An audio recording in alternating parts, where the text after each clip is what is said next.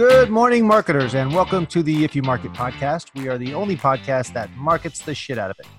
The If You Market podcast is brought to you by Mountaintop Data and JoTo PR. I'm your host, Sky Cassidy, joined by co host Carla Jo Helms. Hi, guys. And uh, today we'll be talking with Gleb Tsipursky of Disaster Avoidance Experts about why you should never go with your gut. Gleb is known as the disaster avoidance expert. It's Dr. Gleb Tsipursky. He's on a mission to protect B2B marketers from dangerous judgment errors known as cognitive biases. He does this by developing the most effective decision making strategies through his consulting, coaching, and training firm, Disaster Avoidance Experts. He's a cognitive neuroscientist and behavior economist. Uh, Dr. I'm going to mess this up so many times. Dr. Tsipursky writes for Inc., Time, and CNBC. Dr. Tsipursky, or can I call you Gleb? Please do. Excellent, because I, I, yeah, you know why. Um, so we Americans, we botch, we botch okay. things up. I'll, I'll just call you Doctor. There you go. Just call me Mr. T. Dr. Gleb, Mr. T. Mr. Um, T. Dr. T. T S I P Tsipursky. Um, so that that's a that's a tongue twister for my eyes and uh, and mouth. So you have a book. I I think I was introduced to you through a email I received, something I saw on LinkedIn, something like that about your book, and I just had to comment on "Never Go with Your Gut." I think is the name of the book. Never go with your gut. How pioneering leaders make the best decisions and avoid business disasters. I should just pick the book up and read it off the cover here. Um, but uh, I remember seeing that, and my immediate reaction was, okay, I know data driven decision is a hot thing, but um, never go with your gut is kind of like saying throw out your experience. And I had a little bit of a, a, beef with that, and I think I was I may have reached directly out to you, and we had a little back and forth. Um, mm-hmm. Long story, uh, still long. You converted me, so let's get into that. Um, let's get into the never go with your gut. Um, your your kind of philosophy on that in a minute. But first, let's get into you, Dr. Gleb Tsipursky, disaster avoidance expert. How did you become? Did you always know as a child you wanted to be a disaster avoidance expert?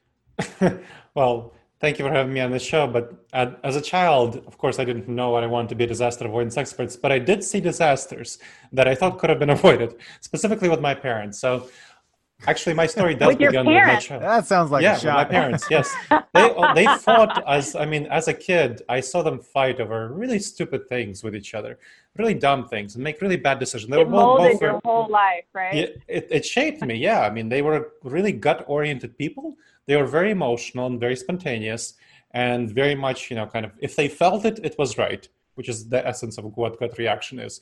If you mm. feel mm. it, it's right, and that's what they both felt. And of course they felt different things were right. Their gut told them different things were right, so they fought with each other a lot.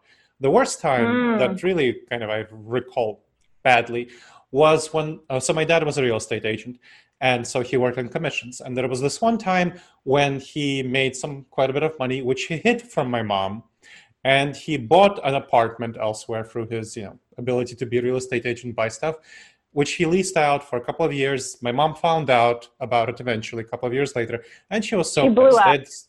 yeah, it was really bad. A oh, guy really having a secret really apartment him. is I mean, never good. That, a guy having really... a secret apartment is bad. Actually. Yeah, yeah. It looks. It probably looks worse at first than it was.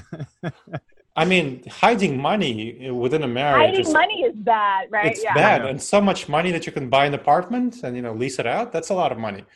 So yeah. they, I mean, the blowout fight, they separated for a while actually. Eventually they got back together, you know, after a few months, but you could never really trust them again. That did shape me as a child. As a, you know, as a kid, I was like, wow, this, that was really bad decision making by my dad. And that yeah. really harmed me because, you know, he lived away from us for a while. So that was bad. So I'm picturing like a six-year-old Dr. Gleb sitting there raising his hand, saying, "It was uh, more like uh, mother, father, fourteen. you're you're making some cognitive errors here, and being too." So you decided at this. that point you're never going to be reactive. You are wholly going to rely off of which not, I'm assuming. not at that point. What I decided at that point was that hey, you know, I need to understand why do people make bad decisions that's kind yeah. of what that that's what led me. I didn't know what was the right way to make decisions. I didn't know kind of reactive or not reactive. I just knew that there had to be something better than, than, than this. Right. And that yeah. just seems like that was just a general bad decision. This isn't that wasn't really like a, well if your dad had looked at the data he would have realized that uh, he shouldn't hide this. It seems like that was more of a people make bad decisions adults even. Hmm. Yep, How can exactly. so it was that? more like adults make bad decisions why do they do that? Right. know, how do they prevent it? How can we deal with this? And a few years later so i, I said it was like something like 14 i think 14 at the time. Then, yeah you said 14 uh, yeah then in 1981 i was born in 81 and then when i was 18 that was 1999 when tech leaders were partying like it's 1999 for those who remember that prince song when companies like webvan pets.com and so on boo.com were booming just a couple of years later when i was 21 2002 they all went bust.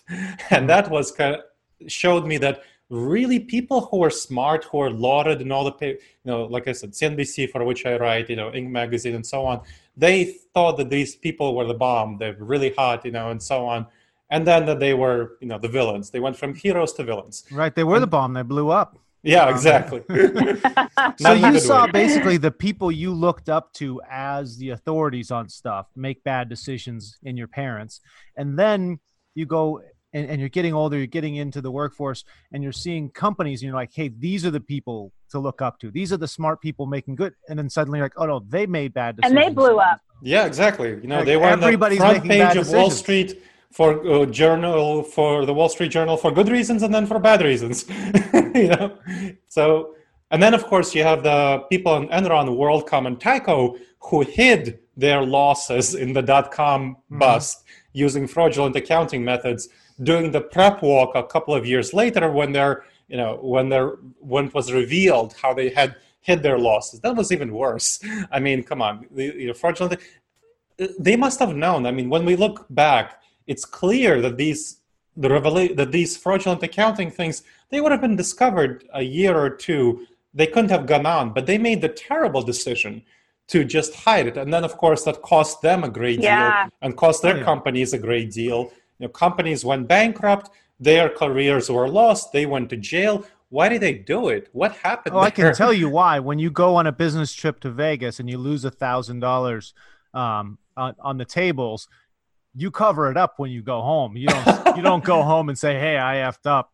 Um, they covered well, it up. May, you might be able to cover it. You might be able to yeah. cover up a thousand dollars, but you really can't cover up a billion dollars, or yeah. you can't cover it up, you know, kind of for long. And At my but, scale, that's a billion dollars. Well, there you go. But still, you know, yeah, you cover uh, stuff up because you hope it goes away. You you hope you can, you know, just pretend it's not there. It goes away. Things get better. Yep. I'm, I'm sure that happens constantly all the time when you have an economic meltdown then it's forced into the light because yep. then people start looking and saying oh we're failing. Why? Where's that money? Oh it doesn't exist. Yeah. Yep. So there i mean and that that's a kind of this gut-based decision making that really harms people a lot both investing into an obvious bubble what was in retrospect an obvious bubble and then using fraudulent accounting methods to hide it when why did that people do that? That was really fascinating for me and very upsetting because my values are utilitarian from when I was a kid. That was a kid thing. You know, I always cared about people. I always cared about people suffering, or I wanted people to suffer less, have more well-being. And I saw that this was one of the biggest areas of suffering. People making right. bad decisions. Bad decisions. Life, it's business. self-imposed suffering. Yep, it isn't exactly. like you got hit by a tornado or something like that. It's people well, it's hurting also the themselves. ability, the inability to predict right? Yes, it helps. It, like they can't estimate what's well, going on. Well, I think the Bernie Ebbers, if he thought about it, he could have predicted that you know in a year or two he might well be doing the perp walk using for if he had a fraudulent okay, accounting. blind spots, blind spots enter into it. Yeah. Well, that's the blind spot does come from the gut, and that's kind of what we're talking about here. What causes us to make these bad decisions, and gut reactions cause bad decisions, and that's the cognitive biases that is the essence of the book never go with your gut. How pioneering leaders make the best decisions to avoid business disasters right here. That's the cognitive biases is what i'm talking about. So why do we point, make bad decisions? the market melts down right? And you're seeing these bad decisions come come to the forefront. Where are you in your career at this point? I'm just in my early 20s deciding where to go. So mm-hmm. I was looking at originally kind of becoming a medical doctor, and I decided that wasn't the path for me. I wanted to study this stuff. Why do people make these bad decisions? That you know, medical doctor was not the way to do that my parents wanted me to be a medical doctor, and I decided that that wasn't the career I wanted to pursue. So I decided to study this stuff instead and went into the history of behavioral science. Which Here's a tip for anyone: if your parents want you to be a doctor or a lawyer and you're going to go another path, first tell them you're going to be a stand-up comic. I'm, I'm okay. sorry, I'm not going to be a doctor. I'm going to do stand-up, and then tell actually I'm going to go down this research path or something. And then they'll be like, whoo, okay, okay, that's cool. Okay, okay. we're going to be mad at you for not being a doctor, but now that you pulled the stand-up comic off the table, we we're okay with whatever you choose. I mean, clearly, when you tell a, a joke that that's bad, you shouldn't be a stand-up comic. yeah, yeah, that's um, that's proof in the conversation. There you go. So uh, yeah, so then at that point, I decided to study this topic and I started doing training, consulting, coaching on this pretty soon afterwards. And then I went into academia. So studying this more formally because I needed more education than was available outside of academia. So I went into researching this stuff. I became a cognitive neuroscientist and behavioral economist. And at the same time as I was moonlighting doing training, consulting, and coaching. So and that's kind of my background. 2000s 2005 yeah i went into then? i went into academia in 2004 and i mm-hmm. started doing already training consulting coaching before then so when was the the whole data driven decisions thing that's been for i think a couple years that's been rolling around as kind of a hot topic oh, oh data driven decisions have been around for a very long time if you look at uh, the actual driven you know you could see the, you could see the start of it in the late 19th century hmm. with you know how do workers make more efficient motions in order to put bricks into houses and so right. on so that's i mean i guess in that sense it's been around a long but it's like saying account-based marketing's been around forever it's been coined more recently i feel like it's been more in the zeitgeist of you know there's a lot of articles written about data driven decisions mm-hmm. versus... that's because technology has caught up to theory, right. to some theory that has been around so you have machine learning and so on that we've been able to track things more recently but the idea of data driven decision making i mean look at uh, what was happening in the late 1980s when american companies were taking the examples of japanese quality and right. you had all of that that was very data driven but you only had the largest companies which could really implement that effectively because those had the resources to gather the data. Mm-hmm. More recently, many more smaller companies have the resources to gather the data. It became much cheaper to gather data. There's more data, data points out there, and they can be crunched in ways they mm-hmm. couldn't. I mean, companies, people running stuff have always gathered information and used it um, and most successful people, I would think. But so you're saying it's it's really the access to the the volume of information to make these decisions and the tools to actually help help crunch all that all that data, kind of big data. Yeah, and they have become much cheaper, available on a much wider scale because they're much cheaper. Mm-hmm. mm-hmm. So you had yep. the guy. I feel like maybe around early 2000s was when a lot of people are starting to attach the word guru to their title, hmm. um, which to me tells says like my gut is fine tuned and I go with it. Uh, is kind of what guru means. It means yeah. I'm not taking in any new information. That's a great definition. I didn't know that. I just made it up. I don't think it's the actual definition, but it seems like it's close enough. You know, it, I've gathered all the information I need. My mm-hmm. mind is set in concrete, and now I will um, espouse my genius and, and, you should do exactly what I do because I'm awesome, and therefore, you know, yeah. you should listen to me. I will tell Based you the ways of the world. Experience of, uh, you know. So I guess it seems like it's more relevant now than ever. In the past, you could go with your gut to an extent because, and I know this this is where you and I disagreed, and then you you brought me around to your side.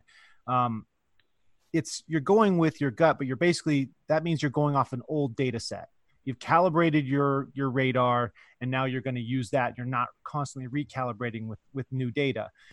In the past and maybe in certain fields if things aren't changing very quickly yes you can calibrate a certain period of time. And there are some fields where maybe you calibrate once in a lifetime. And once you're calibrated you're an expert in that area. And now you actually don't need information that can that can throw you off from your you know your laser focus on knowing how to do something in today's world where you see all that now the data driven decisions and that that's so hot typically it's in fields where things are changing so fast mm-hmm. that if you if you calibrate your gut and then try to use that you're going off of old data that's not even relevant anymore yeah there are two dimensions that are going on here one is that even in the past people tended to be way too confident and optimistic about their ability to make good decisions. I'll give you an example that comes not from any new disrupted sector, from medicine actually. So, you know, medicine has been you know, pretty tr- traditional. You have the human body. We know somewhat more about it, but it's not kind of changing. There was a really interesting study done on doctors who were given symptoms for a variety of cases and asked to make a diagnosis. So 118 physicians were given cases what, whose outcome was known. We, knew, we know what the actual outcome of these cases were and were asked to make the correct diagnosis. For simple cases, they made the correct diagnosis something like 56% of the time. For complex cases, they made the correct diagnosis 6% of the time. So 56% versus 6%. Now, then we looked at their confidence. They were also asked how confident they were that they made the correct diagnosis. For simple cases, their confidence was 7.2 out of 10, so 72%. For complex cases, their confidence was 6.4 out of 10, 64%. Their actual accuracy rate was an order of magnitude difference. Literally, you know, they were 90% less accurate in complex cases, but they were just about as confident as in complex cases. So it seems so, like you want a doctor that has low self esteem. Um, I no. want a doctor who's humble humble, who's humble right. enough to recognize humble. Who's humble enough to recognize the difference between simple humble. cases and complex cases and is able to get a second opinion for for complex cases. Most doctors are not. Most business leaders are not. Most marketers are not. Because of one of these cognitive biases from which we suffer from which our gut reactions suffer called overconfidence bias. We tend to be way too confident all of us. It is just a, a trait of our gut reactions. And this is because of where our gut reactions come from. They come from not, they're not adapted for the current business environment. They're adapted for the savannah environment when we were hunters and foragers living in small tribes of 15 to 150 people. It was not something we couldn't really gather that much data in that time, and we had to move very fast. The computers the were really response, slow, right? Yeah, the yeah. fight or flight response was incredibly important at that time it was better for us to jump at 100 shadows than to miss one saber-toothed tiger, which is why you might have heard of it as the saber-toothed tiger response. It was good to make quick decisions and to be overconfident about our decisions in that time. It's bad to do that in the current business environment, but people who go with their gut, who go with their intuition, go and make these bad decisions very often they when they decide too fast. so we had a guest on a little while back uh, on the show uh, from Unanimous AI, and this reminds me yes, a little bit of what they do. Of him. Yep, they do. Uh, they were talking a lot about doctors and and probably cognitive bias was brought up, and how they find the they were able to merge into a swarm the opinions. So if they take that six point uh, three, I think he said something like that, um, and they get 10 doctors and they would merge mm-hmm. all their opinions together on that and just get a much much much better um, result uh, yeah that's what i said second opinion right mm-hmm. second opinion that's really important and that's because of a technique to address overconfidence so there is you know right now we have these cognitive biases there are over a 100 of them you can look them up on wikipedia very interesting that it doesn't talk about them in business settings. My book talks about the 30 most dangerous ones in business settings. Also, my book talks about how to address them. And one of the ways to address them is to get an external perspective. In doctor speak, that's a second opinion. So you want to get second opinion as many as possible for more complex cases when you're actually likely to get it 5% right and be too confident.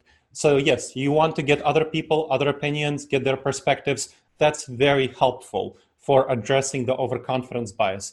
We intuitively don't recognize a difference between simple decisions and complex decisions, just like these physicians don't.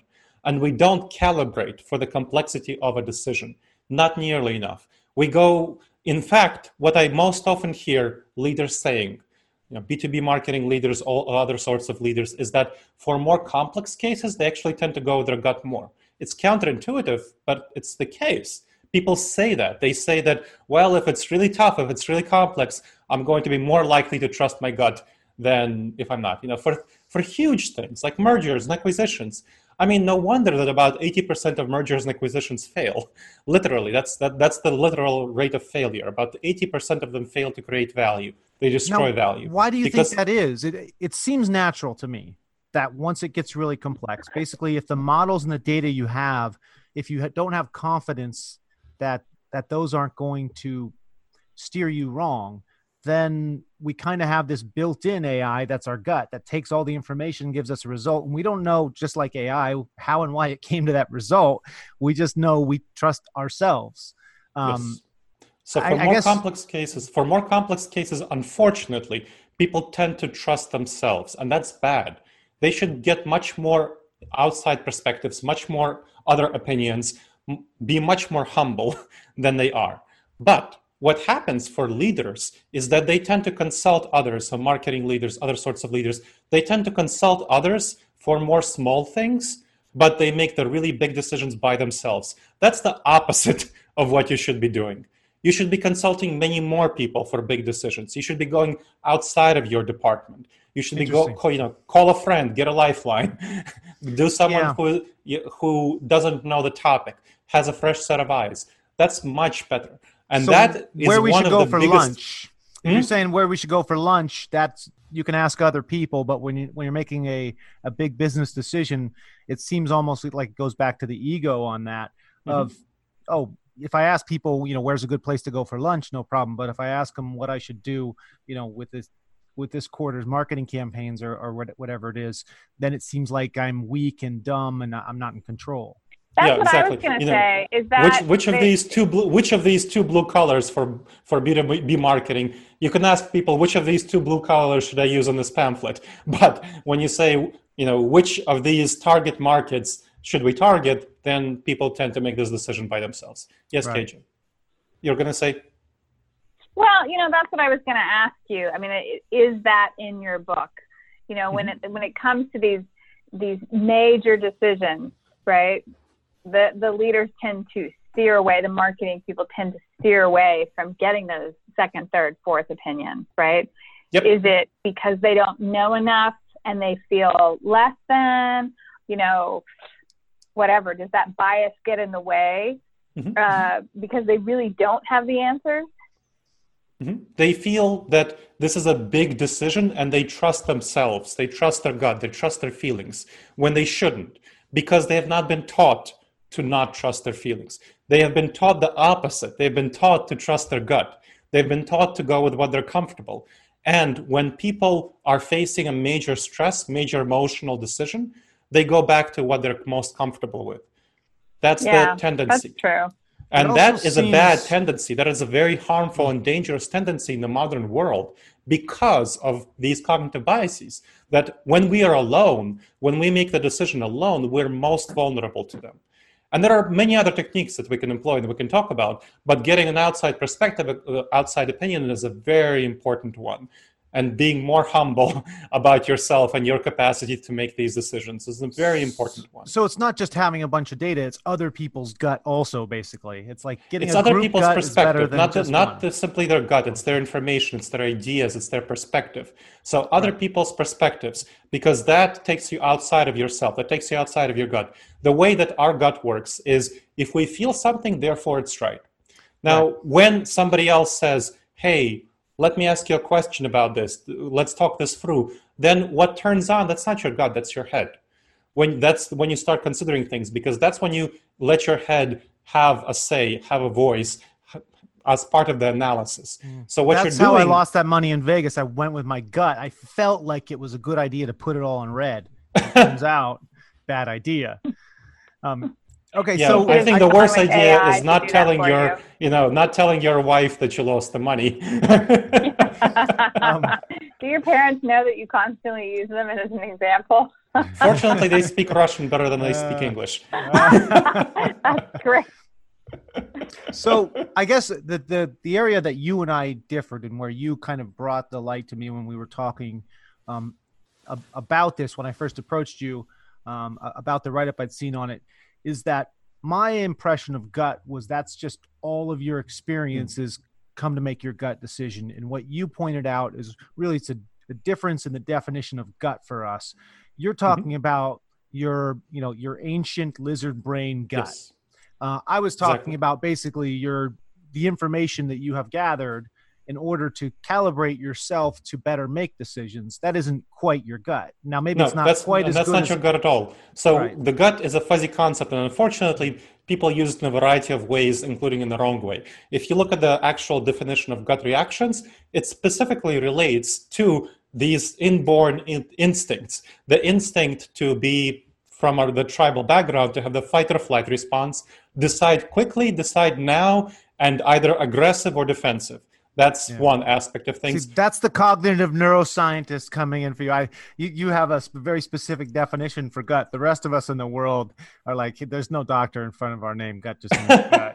it's okay. People. That's what I'm saying. It's a fuzzy concept, and people use it problematically. You know, just like I mean, if somebody will use B2B marketing concepts problematically, that will be bad for you from right. your perspective, right? So well, the other one aspect definition is, is an instantaneous reaction made without thought. And, and that's not that's the, that's not that's about. not the you know let, let me give you an example when you look over your shoulder when you drive is that a gut reaction it's not know. a gut reaction it's not it's no, something that afraid, you had yeah. to develop when you you know when i was driving yeah, when i was exactly. learning how to drive the first time oh and i failed the driving test because i would, didn't look over my shoulder in the right way because right. it's right. not something intuitive it's not inborn it's something that you have to develop and you have to train. It's a mental habit. I see. So that's a mental habit. That's a healthy mental habit that you develop. In the same way that Sky was talking about healthy mental habits that you develop over the course of your career. So that's where you differ. You don't want to trust your gut intuition, the tribal, na- natural, intuitive instincts. You want to look at where have you made a series of good decisions in the past significant good decisions like looking over your shoulder when you're driving or when you know that during a presentation let's say a certain way of speaking is going to be much more convincing than another way of speaking when you're presenting to your client right? Or a certain style of copywriting is going to be more effective when, than another style of copywriting. Definitely by experience yes right. I want to uh, i want to jump over to uh, to a break here real quick uh, one thing I wanted to throw out, I know I've mentioned this in, in previous podcasts, but I'll leave everybody with this right before the break. One of my favorite quotes if we have data, let's look at data. If all we have are opinions, let's go with mine. That was uh, Jim Barksdale of Netscape back before the dot com crash. I would I would uh, I would guess is when that came around. We will get more into some specific do's and don'ts and, and whatnot with you after the break. Dr. Tsipursky, with us from Disaster Avoidance Experts. We're talking about his book, Why You Should Never Go With Your Gut. We will be right back on the If You Market Podcast. You know how some products are too complex or too boring to understand and you'll never purchase them? Well, we fix that problem and we make your business look amazing and valuable. We do this by finding your great aha moments in your value and help you create stories and videos and help your revenue grow. You can learn more at ripmediagroup.com. Welcome back to the If You Market Podcast. I'm your host, Sky Cassidy. I've got co host Carla Jo Helms here with me. Hey, guys. And today we're talking with Gleb Tsipursky, the CEO of Disaster Avoidance Experts. We've been talking about uh, why you should never go with your gut, his new book, and about gut based decisions versus information based decisions. Uh, second half here, really want to get into some some specific stuff, drill down a little bit. Had a lot of fun in the first half. I think we've laid out Me a good, too. yeah, yeah good, good foundation of what this uh, what this gut based decision versus information decision is. Um, so, Gleb, how should people or how can people recognize when they're making a gut based decision versus an information based decision because it is kind of a fuzzy area. It's not like there's a light that goes on and off. Good question. Sure. The first thing to recognize is to learn about these dangerous judgment errors which cause us to make bad decisions.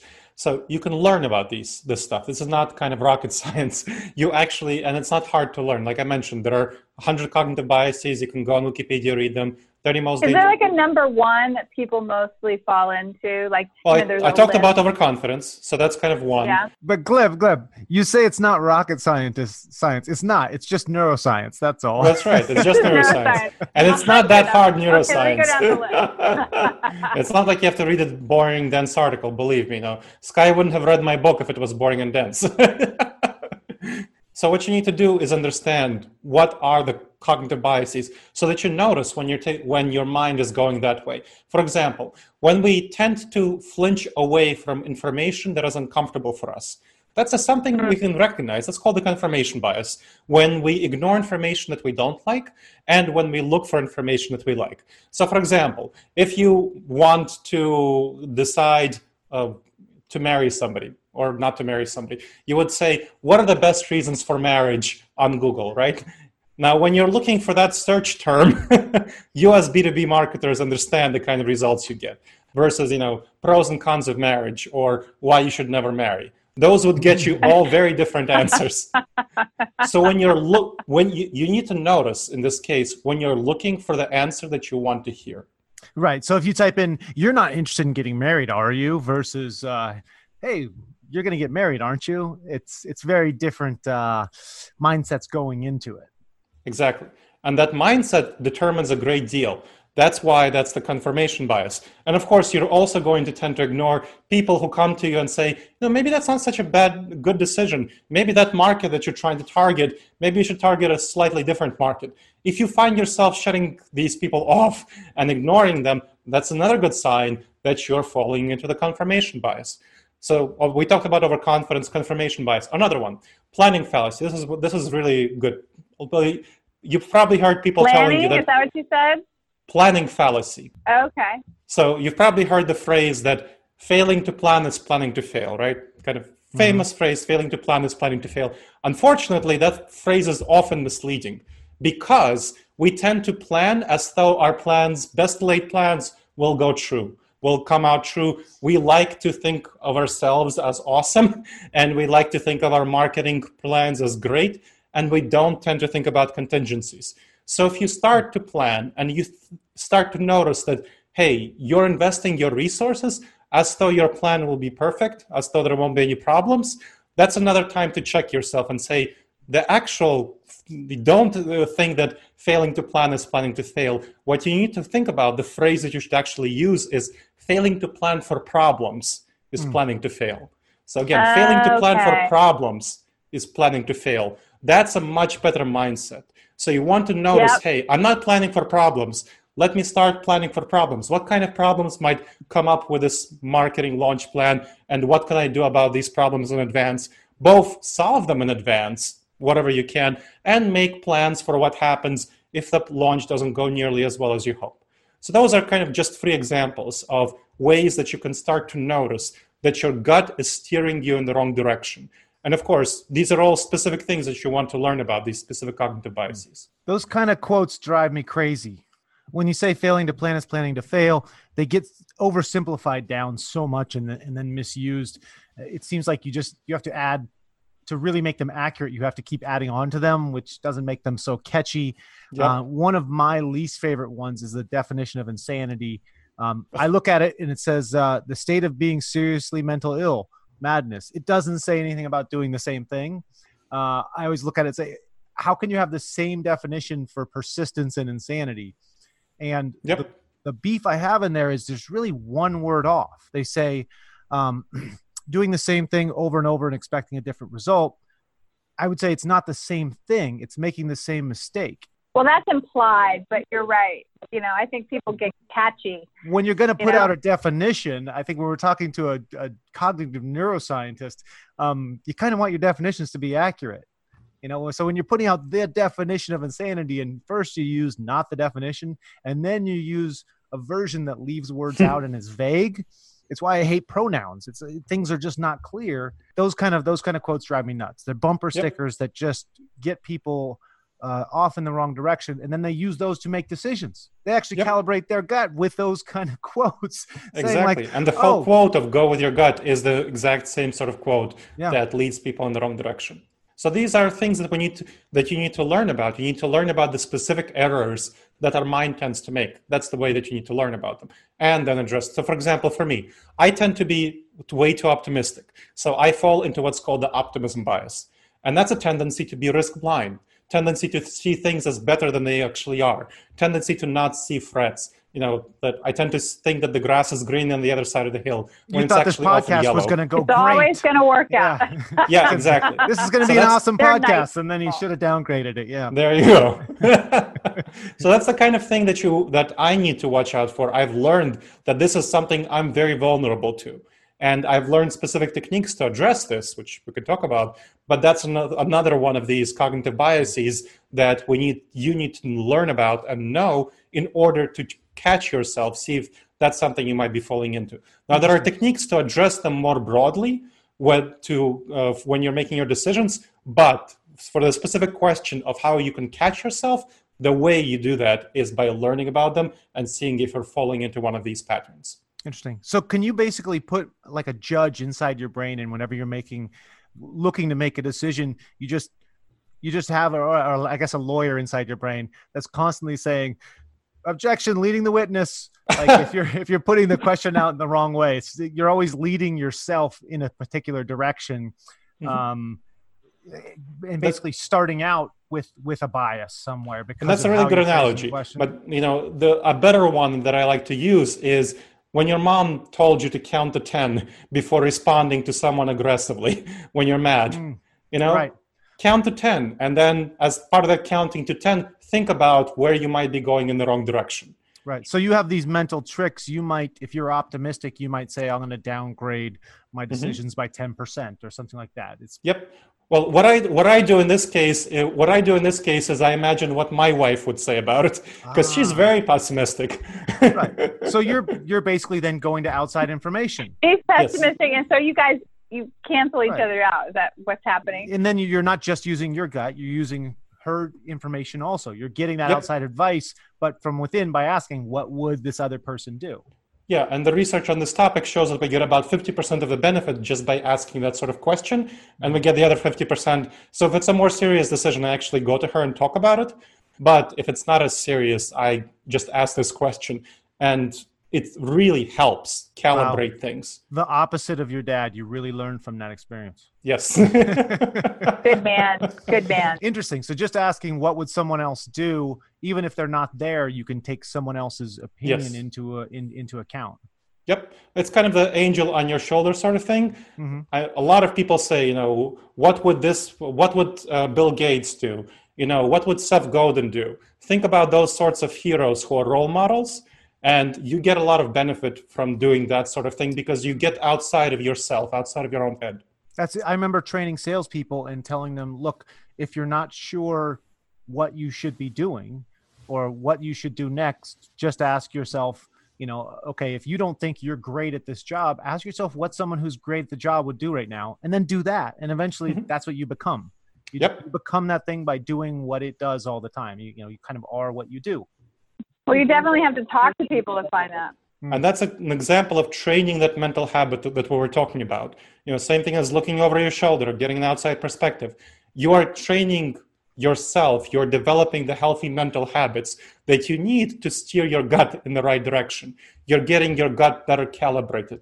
You're getting your natural state into a more civilized state. I think you're misusing the word gut here. I don't mean to, to, to to correct you, but you're going with the, the layman's version of the definition mm-hmm. of gut uh, in, in, that case versus the neuroscientist version right. of the definition of gut. So I'm talking about habits here. Right, so you're right. kind of steer. What what I'm saying is that you are steering your mental habits, your intuitions into the right direction. You're changing your emotional tones. You're changing the natural emotions that you experience to into healthier ones ones that are more civilized.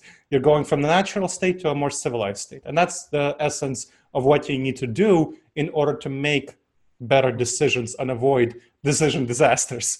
That's so if there's a word, do. if gut really means your your built-in instincts, not something yes. you've necessarily learned, but these are Correct. again prehistoric instincts. In in the neuroscientist world, you've got to have a word for what we think of as gut. This this learned, calibrated type of instincts. Yeah, so um, there's the that's the intentional system or system one. For people who read Daniel Kahneman's books and so on, it's the system one com- encompasses everything. Is there it a cool word basically for it, your emotions. Hmm? Is there a cool word for it? Because when we're talking yes, to people, it's called like, the autopilot uh, system. Okay, the autopilot system. The autopilot. Yes. So it's when you're going on autopilot. So again, it's the same thing. It's intuitive to make very fast reactions and decisions, and that's one aspect of intuitions.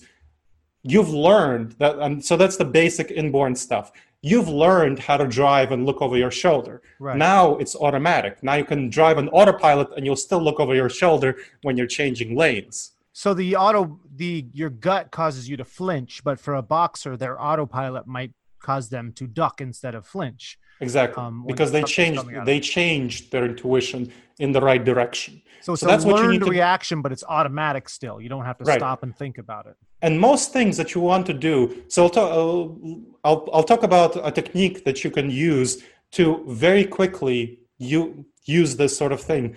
Um, there was a fire and one I developed. I'll talk about it from the book, but this one is relevant for firefighters actually, who are literally making decisions in the heat of the moment. There were uh, the, there was a study of firefighters in the UK, and they found that no pun hmm? intended. Hmm? Pun actually intended. Sorry. you said in the heat of the I moment. Know, I said no pun joke, intended. Joke, joke. So they looked at firefighters in the UK, and they found that about 80% of mistakes in firefighting come from human error, pure human error. And what they did was they trained firefighting leaders to ask themselves three questions before they made decisions about how to allocate resources in the moment of the firefighting response when they were in the building or about to get into the building. So, you know, where to uh, direct water and all of this stuff. So they trained themselves, they trained them to ask three questions. These questions greatly reduced the rate of failure. So, and after those firefighters were trained and developed those mental habits, they actually didn't take any longer than people who didn't uh, who weren't trained in these three questions to make their decisions because they quickly and automatically asked these questions to themselves very quickly and then they made much better decisions in the moment. So that's these decision making techniques. And there's five, a five question technique that i developed based on cognitive neuroscience because you know b2b marketers and other leaders have a bit more time than firefighters fighting fire to ask themselves questions and this once you develop these techniques once you learn them it doesn't take you any more time to make casual everyday decisions than it does firefighters Awesome. So the five question technique. Um, maybe we don't uh, want to go through all five questions uh, here. I've got a handful of other questions I want to get to still, and, and we're starting to run out of time. But uh, can you uh, give those to me, um, and we'll put them in the show notes, maybe? And I'm sure they're in they're in your book as well. Oh, sure. I mean, I can talk them through. It's just uh, it'll take a minute if you want me to do that. Um, yeah, let's let's fly through them then. I'm sure now sure. the listeners are like, "Come on, we want them. Give Quickly. them to us." Yep. I, am dying to hear. First, what, what important information did I not yet fully consider? Again, what important evidence did I mm. not yet fully consider? That helps you address the confirmation bias because what you want to be looking for is information that causes you to feel uncomfortable, that causes your gut to go, ugh. That's the kind of things you want to look at. Go against your intuitions. Second, what dangerous judgment errors, cognitive biases, might be a problem here? What are they? you the, the, the 30 most dangerous ones are in my book you can also look in wikipedia over 100 of them did you say 30 most dangerous yeah the 30 most dangerous are oh, in my wow. book yep next what would a trusted and objective advisor suggest i do so think about that external opinion what would a trusted and objective advisor suggest you do in this case right. so wwjcvdd what would Whatever. Van yes. Damme do yeah exactly perfect or arnold schwarzenegger or someone yeah. next how have I prevented all the ways this can fail? All the failures, imagine it failed completely. What are the reasons that led to these failures? How can you prevent these reasons in advance or develop plans in case these failures come up? And finally, what new information would cause me to change my mind? What would cause me to revisit this decision? You want to decide this in advance as much as possible because when you're in the heat of the moment implementing the decision, it's going to be really hard for you to decide what information is relevant to change things. So let's say if you. You know why I like that last one? I have to interrupt you. I'll tell you why I like that last. Is because, you know, I'm in the business of communication. So you're always dealing with live beings. anytime you're in mostly a decision, it usually concerns other people. And what you may have going on in your head is a one sided mm-hmm. strategy. Mm-hmm. And then, you know, there are certain things or indicators or changes in characteristic or situations that would cause you to, you're dealing with live mm-hmm. situations that would cause you to make a different decision than what goes off in your head. But sometimes people just go off with what's in their head and they miss the opportunities because they don't realize they're dealing with live mm-hmm. people or beings. You know, I see that a lot. So I like that. I'm in love with the last one, I think, for a slightly different reason. Um, that is a variation of a question I like to ask people when we are discussing something and we have different viewpoints. Hmm.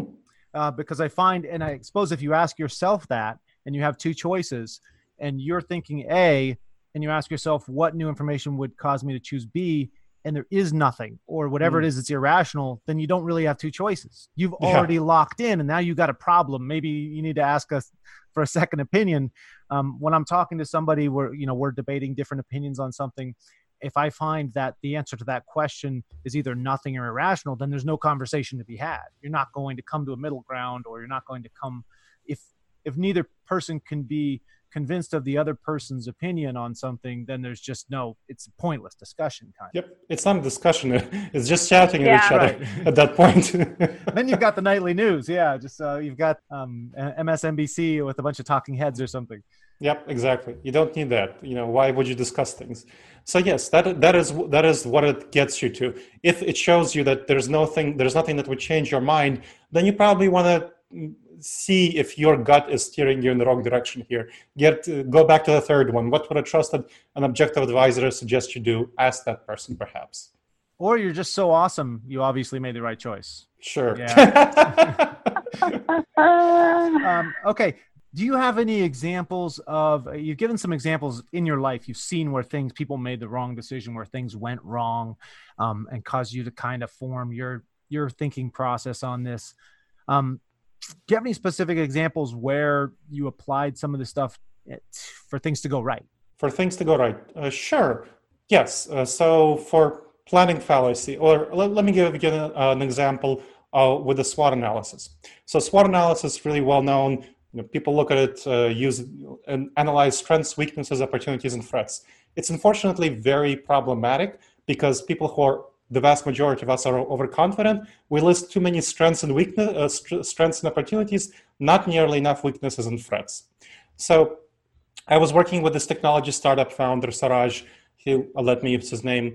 Who uh, his venture capitalists wanted m- me to work with him after the startup passed 10 million in venture capital, and I came to him. He showed me his SWOT analysis, and what I saw was that he didn't have on the SWOT analysis the weakness of being able to delegate effectively. And this is often a failure for mm. startup founders. And this was something that venture capitalists who talked to me said that, hey, this is something he needs to work on. Now, right. when if I can't do that, up, you can't scale. That's why they're interested. Like, uh, you're just not your business isn't going to scale if you can't delegate. Yep, exactly. And they're interested in you know getting their money's worth. Yep. So that's why they. You know, I talked to him, and he was really defensive when I brought that up at first because he clearly wanted to control things. He was afraid for his baby, which is natural and intuitive for startup leaders. So we had a conversation where I showed him that, hey, the most successful startup founders, they let go. They let go effectively and they learn the skill of delegating. Then this is an incredibly important skill to do. Everything from learning how to delegate marketing and sales to learning how to delegate, you know, basic administrative stuff that he really liked to do himself. Uh, I mean, he was actually in love with invoicing because he liked to get the money directly. But anyway, th- this is not something that he should have spent time on. So eventually, he was able to, yeah. after a number of conversations, he was able to slowly and carefully let go of things. The hardest thing for him to accept was that people would be doing things worse than he would be if uh, if if he was doing the thing and it was just he had to understand that his time was more valuable even if people made mistakes then it was still better so that was a, a, an example of a success where things went things eventually went right you know um, about that. It's like it's very courageous for leaders to let people mess Mhm. up, knowing that they are going Yes. to, right? Letting them let it is very courageous for Yeah. them. It's a hard thing to Yeah. do, and it's I a very have a- important skill if you want It's to a scale. very hard. I have a list of leadership rules I've come up with that I put on my wall, and one of them is um, to uh, empower people around you, or basically delegate. And uh, what what I say is, if someone else can do a task eighty percent as well as you can, you should delegate it off. Um, if Yep. you have have a person Yep. do that, they're not going to be as good as you. Or do what I do. I keep myself intentionally dumb, so I'm not the smartest guy in the room. Then it's really easy to delegate. So just don't learn anything. That's good. That's good. I think a The lot of only- a lot of founders they're the smartest guy and that's why they're the founder and they start out but they don't hire people that are more expert than them typically and so they yeah they they want to do everything because you want the best guy at that doing that and that's always them um, so Yep. it becomes difficult it's a big problem. So that if you want to actually grow your business, you need to let go, and you need to let go over time, build up trust, but you need to let go. You need to let other people mess it up, and you need to be okay with that. so this guy was bad at delegating but he was willing to take new information not Mhm. go with his gut and tell he you it. to to pound sand and uh, change the way he was doing stuff Yes, after he was shown that this would not, that this is at odds with his goals. This is the essence of rationality. When you do something and you keep doing it, when it's at odds with your actual goals, because he wanted to grow the company and he wanted to keep being Ah. the leader of the company while it grew. That's the kind of desire to win was greater than his desire to be the one that does it kind of exactly. Yep. and that company was amazon no just no, no, no. um, You're on a roll Okay. today. anything yeah i gave up my stand-up career um, anything else that we need to know about this we're running out of time it seems like there's a ton of uh, a ton of places we could still go with this luckily you wrote a book on it i feel weird on this show when it seems Luckily. like we're i'm vanna whiting I'm like, look he has a book come go to the aforementioned Amazon. You can find it. Um, but yes, Gleb wrote a book about this kind of stuff. A lot of great information in there. Obviously, more than we're going to go into on this show. But are there any last things you'd like to leave the listeners with? Um, any uh, enticing nuggets on uh, how to make better decisions, how to how to employ this this not going with your gut you're talking about? When something feels really comfortable to you, start to be suspicious, especially when it's something that you want and that you like and that aligns with your intuitions and soul's desire. That's hmm. the time to start being suspicious because your gut is likely leading you in the wrong direction. And that's a time to start employing counterintuitive, uncomfortable strategies that take you outside of your comfort zone. Like asking the five, I mean, you should be asking the five questions about everything, mm, decision that you don't want to screw up. But this is especially a time to pay a great deal of attention to the five questions and not let yourself get away with easy answers. Take the time to seriously consider this and go against your intuitions, go outside of your comfort zone. This is how you grow. And People are going to start thinking I'm autistic now because every time I come to a decision point, I'll be like one, two, three, there you okay, go. and then I'll act one, Hey, two, three, No, four, that's a really good point. Get out of your comfort zone if you want to expand. Can you just do me one favor? Because I, I am really interested in this, and I know our listeners are going to go and they're going to want to find out, but I know they're doing the same thing I am right now. Tell me what the five things are again. Just roll through Sure. them. Don't explain What them. important information did I not yet fully consider? What dangerous judgment errors might be involved in this decision? What would a trusted and objective advisor suggest I do? How have I addressed all the ways this could fail? What new information would cause me to revisit this decision? Okay. Uh, we'll put those in the in the show notes uh, in the show notes here as well. Yeah, we want all of our listeners to learn that verbatim. All right, Gleb, this has been this has been fantastic. Um, I'm I'm loving it. I, I, I don't know. Loving I, it. I know uh, our, our initial interaction was me kind of uh, coming at you almost like, hey, I disagree with the title of your book and everything you're talking about, even though I haven't read it. Um, and uh, the more I talk to you, the more I. Were you more I love it. overconfident? yeah. Uh, no, it felt like I thought it was just a. Um, it stuck out to me as one of those bumper sticker type things that people put out there to get attention. Um, you know, if you're not doing this diet, you're gonna die. Type of a uh, title on something. And then I love that once we started interacting, Dr. Uh, uh, Sapersky and I, he brought me around to he very quickly showed me like no you're just here's the right way. Here's what this actually means. And it's it's true. This is not a uh, you know clickbait title on the book. This is a this is a real thing so thank you for coming on the show, Dr. Gleb Tsipursky. The T throws me off every time. Um, he's the CEO of Disaster Avoidance Experts. Again, we'll have all the information on the show notes. You've been listening to the If You Market podcast, and uh, on behalf of Carla Jo Helms and uh, again our Dr. Uh, Gleb Tsipursky of Disaster Avoidance Experts. Thank you for listening. Hey. Uh, where we believe if you market the shit out of it without your gut, they will come. This has, has been great. I really enjoyed the conversation. Thank you so much. Dr. Tsipursky, thank you for coming on. It's been awesome. The If You Market podcast is brought to you by Mountaintop Data. And at Mountaintop Data, we're all about data for B2B marketing. Our goal is to improve the quality, depth, and coverage of our clients' targeted marketing data while removing the technical pain of accessing and implementing data. We help with everything from new target contacts to appending and cleaning existing data, all with the goal to free you and your team up to focus on creating great marketing experiences. Check us out online at mountaintopdata.com and sign up for our new Top Data Search tool and get free access to search our database of over 30 million business contacts. Use the code hashtag IYM when signing up and get 200 free credits.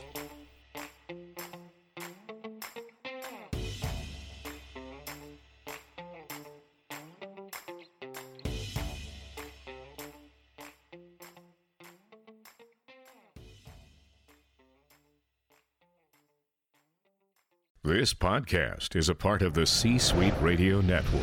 For more top business podcasts, visit c-suiteradio.com.